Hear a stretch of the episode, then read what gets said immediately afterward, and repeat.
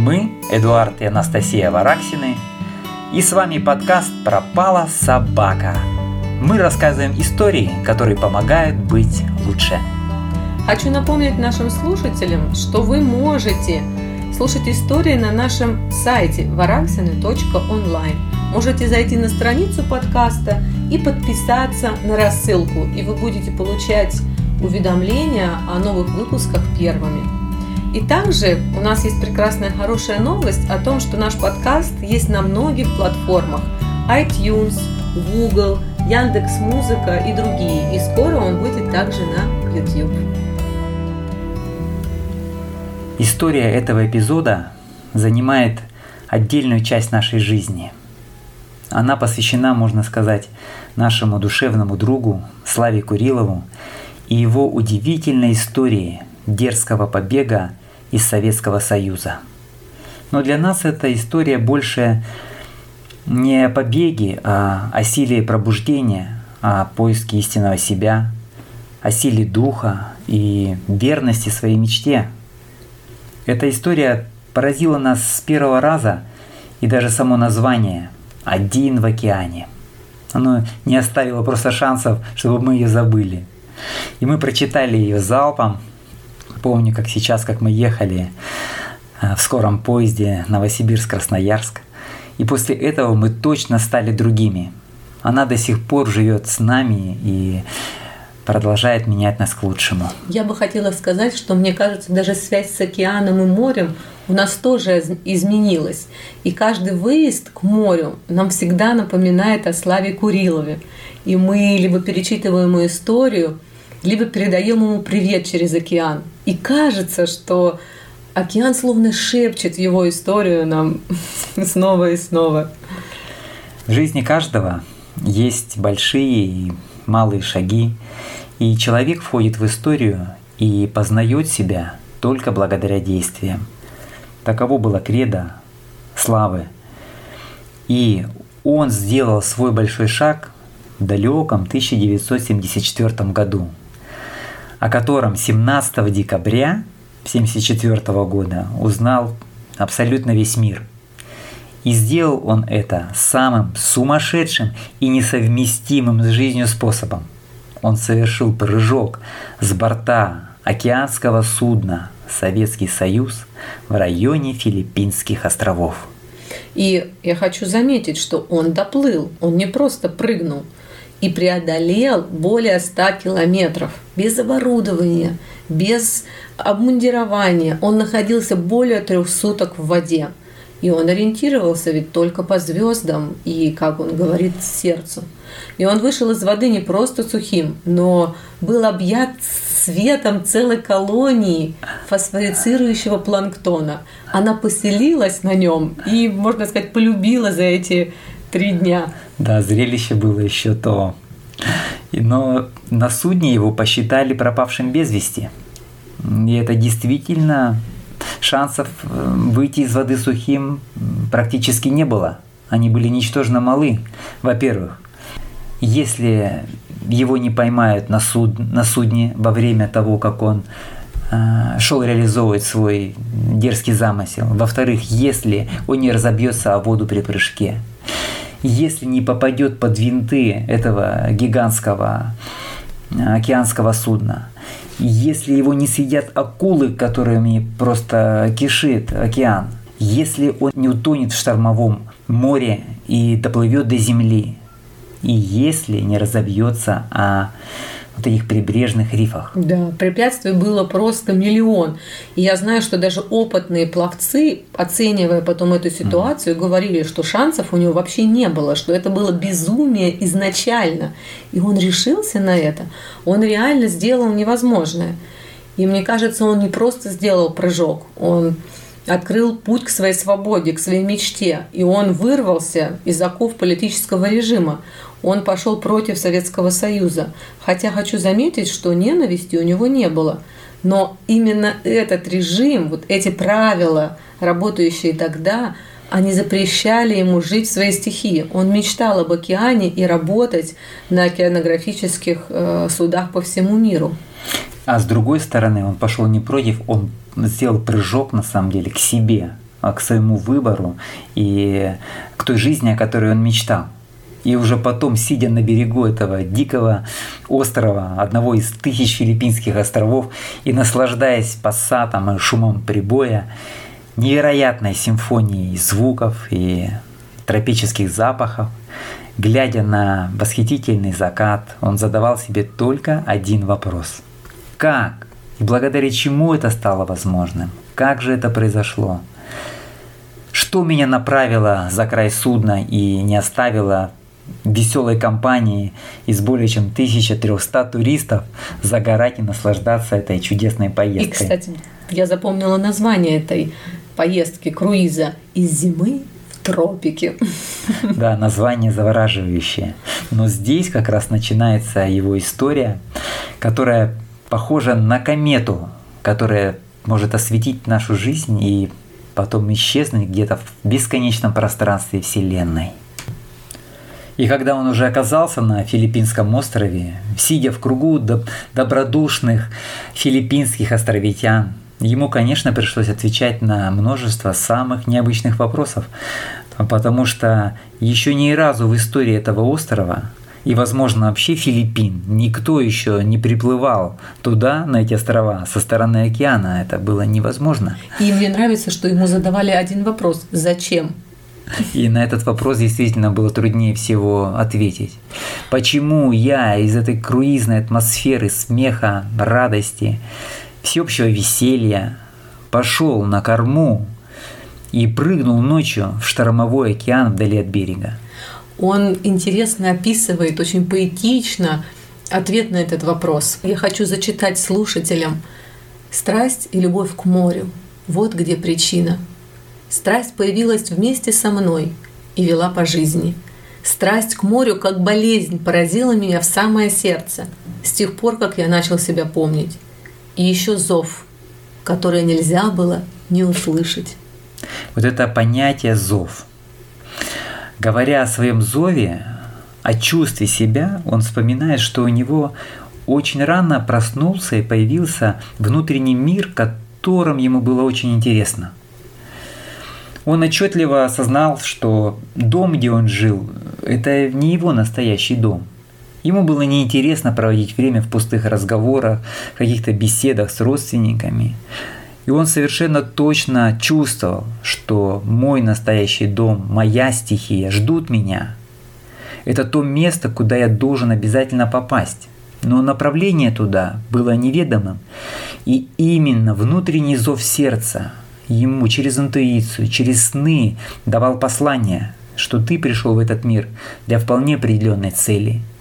Ты должен чему-то научиться, что-то понять и найти эту дорогу домой но единственное направление, которое ему сообщалось, что эта дорога будет проходить и связана с морем. Тебе не будет покоя, если ты присядешь и остановишься, оставишь свой путь. И ты должен постоянно его искать и двигаться. Но я хочу заметить, что он родился в Семипалатинске. И это такой город, который находится очень далеко от моря.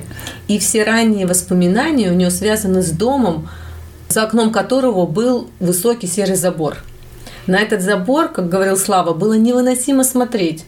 И когда он поднимал голову от учебных э, своих заданий, от уроков, он всегда видел перед собой этот серый забор. Он его ненавидел. Он был преградой между ним и его загадочным внешним миром. И серый забор стал метафорой вот этого пробуждения, преодоления и прыжка. И в то же самое время это препятствие вот для него оно наоборот стало ему помощником, потому что как преодолеть эту картину, и он рано научился мечтать, и вот этот, наверное, первый ключ – это его способность э, включать свое воображение, и в своих фантазиях он просто легко смывал этот забор, Представляй себе вот эти большие океанские волны, которые накатываются одна за одной и постепенно сносят этот забор, это препятствие начисто. И перед его мысленным взором, за этим забором тогда, представлял вообще захватывающую воображение картину тихих лагун, тропических островов с пальмами на берегу. И, конечно же, одинокий парусник вдали у горизонта. И необъятный, бесконечный, бескрайний простор океана. Для него спасение было в его способности мечтать и воображать. Есть люди, мне кажется, с очень разной позицией. Например, есть кто-то, кто живет «я и мой дом», «я и моя улица», «я мой город», «страна». А мне кажется, что Слава, он был таким человеком, для которого дом – это целая планета. И таким людям невозможно запретить или таких людей невозможно запереть ни за какие границы. Слава очень рано почувствовал особую связь с водой. Его первое слово было, кстати, вода. Она потрясающим образом его всегда притягивала. То есть это однозначно была его стихия. Он пересмотрел все фильмы, перечитал все книги и выслушал всевозможные рассказы о море, и так и не мог насытиться. Я помню, что он рассказывал о своем первом удивительном э, увиденном паруснике. Но хотя это была просто картина, он говорил о том, что как только он увидел эту картину, что он пережил просто священный трепет. Ну. Да, это потрясающе, как может э, наш зов наше сердце давать нам внутреннюю ответную реакцию. Резонанс. Когда резонанс, это явление называется резонансом, но сейчас... И Слава это очень чувствовал, он постоянно держал с этим связь. И днем и ночью он просто бредил морем. Он мечтал об океанских плаваниях, о своих восхитительных тайфунах и закатах, которые он рисовал в своем воображении, о кораблекрушениях и коралловых рифах. Но он очень рано столкнулся с барьерами, которые в детстве ему начала уже преподносить эта жизнь. И ему было запрещено приближаться к воде. Мама ему сказала, ни за что не приближайся к воде. И только представьте, каково это, когда все мальчишки с твоей улицы купаются в озере, а ты вынужден сидеть на берегу и глотать слезы, выполняя данное матери обещание. И некоторые даже о Славе стали говорить тогда, что он маменькин сынок и просто трусишка. И он много с этого момента стал читать. Он находил успокоение в книгах. Он перечитал все в библиотеке и из Дома пионеров.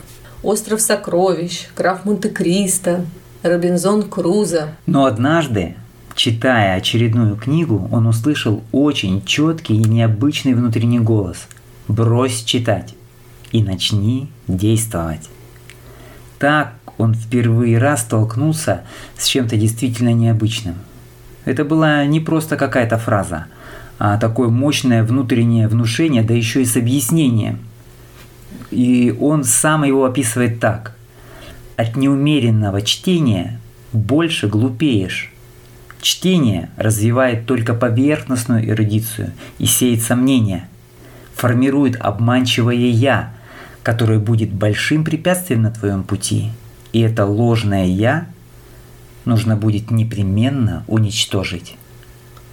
Как он говорит, что его первый урок был коротким «Не читай, а испытай». И после этого в голове наступила абсолютная тишина. Я даже оглянулся, нет ли кого поблизости, кто мне это сказал. Ну, никого не было, так говорил Слава. И ждать действий действительно долго не пришлось. И так получилось, что совсем быстро родители его решили отправить в пионерский лагерь на все лето. И мама забыла самое главное – взять обещание не приближаться к воде. Чем он и не применил воспользоваться. Вблизи лагеря на расстоянии около километра было заброшенное озеро, поросшее кувшинками, и о нем ходила очень дурная молва, что, во-первых, оно глубокое, и во-вторых, что там живет водяной. Только представьте, что 7-8-летнего э, Славу это не смутило. И когда все ложились спать и засыпали, лагере. он поднимался каждую ночь в этом лагере и в одиночку убегал на это озеро, чтобы только научиться плавать. И, конечно же, ему было очень страшно, и даже он сам говорил, что я был таким трусишкой, он с детства прилагал все усилия, чтобы выйти за пределы этого чувства страха. Потому что он знал, что моряки, которые становились жертвами кораблекрушений, умирали не от недостатка питьевой воды или голода, а их убивал и душил именно страх.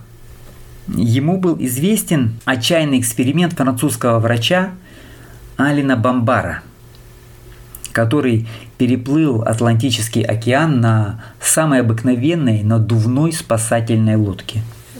И он умудрился находиться без воды и без еды целых 65 дней, питаясь только планктоном и пойманной рыбой, и преодолел больше 4000 километров. Бомбар доказал своим примером, что человек способен выжить в самой невероятной критической ситуации, если только отбросит мысли о страхе. И он даже создал целую методику выживания для людей, которые попали в кораблекрушение. И вот интересно, что именно эта история Алина Бомбара помогла Славе в борьбе со своим страхом. И когда вернулся он в Семипалатинск, он поспорил с ребятами, которые его называли трусом, что переплывет Иртыш. Представь, ребенок в таком возрасте сделал такой вызов себе и другим. Это, конечно, было невероятное заявление, которое, конечно же, разлетелось среди э, местной детворы, но не только. Это был настоящий вызов э, не только детям, но и взрослым. Угу. Почему? Потому что Иртыш э, – это очень мощная, глубокая судоходная река. Там есть и водовороты, и опасные течения. И ее не отваживались переплывать э, даже взрослые, не говоря уже о там, восьмилетнем ребенке. И он выбрал хороший солнечный день и рано утром, не сказав матери, в компании друзей, пошел на реку. Расстояние в том месте, где он собрался делать свой заплыв, превышало полкилометра, и даже дальний берег едва был виден. Но назад отступать уже было поздно, он разделся и поплыл. Но на середине реки он столкнулся с опасностью, и на, на него на полном ходу шел пароход, с которым он едва разминулся чудом только не попав под вращающиеся колеса. То есть тогда еще не было винтов, тогда были, помните, пароходы вращающимися колесами, речные. И обессиленный, и голодный, он вышел на другой берег, когда уже солнце практически садилось. Сил уже не было. И надо было уже плыть обратно еще. Вот. А вернуться назад другим путем было невозможно. Во-первых, потому что на пояс не было денег, Вся одежда осталась на том берегу. А контролеры в то время были неумолимы. И единственное, что ему оставалось, это только плыть. Это единственное решение, которое было для него доступно. Да. И он вернулся домой, и уже за полночь он переплыл эту реку дважды. И еле уже волочил ноги. И его там э, ждала целая целая группа взрослых и детей, которые успокаивали родителей. Его мать ничего не сказала, просто грозно на него посмотрела. Но с тех пор во всем городе его никто не называл трусом и маменькиным сыночком. Слава уже в таком маленьком возрасте, юном, уже решил, что должен стать моряком. Это ведь тоже вот свойственно редким детям. Он сказал себе, что поступит в мореходку – станет штурманом дальнего плавания. Но его никто не поддержал, а наоборот, отец запретил даже думать об этом. Он сказал ему, что закончи техникум, отслужишь в армии, и вся эта блажь пройдет. И когда он уже в более позднем возрасте проходил медкомиссию, Медики вообще поставили ему приговор, обнаружив близорукость. Они сказали, что молодой человек о море даже не мечтайте, ни гражданский, ни военный флот вас никогда не возьмут. Это вообще его потрясло. Это событие могло сломать Славу. Ему не хотелось больше жить, и несколько месяцев он был сам не свой. Но потрясающе, как он действовал в этой ситуации – то есть внутри он сохранил, остался верным себе, и он искал выход из этой ситуации. И тогда он сбежал из дома в Ленинград, чтобы попасть юнгой на корабль, как это было принято у всех героев его книг. Но отправиться в плавание и на этот раз ему было не суждено по нескольким причинам. Во-первых, у него не было визы на заморские путешествия. У него, во-вторых, не было ленинградской прописки, а в-третьих, он был просто несовершеннолетним. ему едва там было 14-15 лет. И именно там впервые он встретился с морем. Это был Финский залив, и это была настоящая встреча. Он вошел в море, просто в чем был одет по пояс, и пообещал морю, что во что бы то ни стало вернется. Позже он уже узнал, что в институтах страны есть такие океанографические факультеты, куда принимают даже студентов с близорукостью, и у него появился шанс. Но у него было ожидание целых семь лет. Представляешь, какое терпение. Он ждал целых семь лет. Сначала четыре года в автодорожном техникуме, затем три года в армии. Потом он вернулся в Ленинград и уже поступил в метеорологический университет. На факультет океанографии.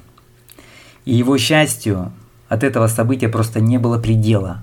Он думал, что добился всего, о чем мечтал, всего, о чем хотел. Теперь-то уж точно моя жизнь будет связана с морем. И даже если и придется сидеть где-то в кабинете, то уж точно море будет плескаться где-то у самых окон. Таковы были его лучшие надежды. Но еще большие риски, разочарования ждали впереди. Обо всем этом в продолжении этой невероятной истории в нашем следующем выпуске. С вами были Эдуард и Анастасия Вараксины. Мы записываем подкаст «Пропала собака». Подписывайтесь на рассылку на сайте, чтобы первыми получить новость о продолжении истории. А также вы можете найти нас в Инстаграм с хэштегом Вараксины. До новой встречи!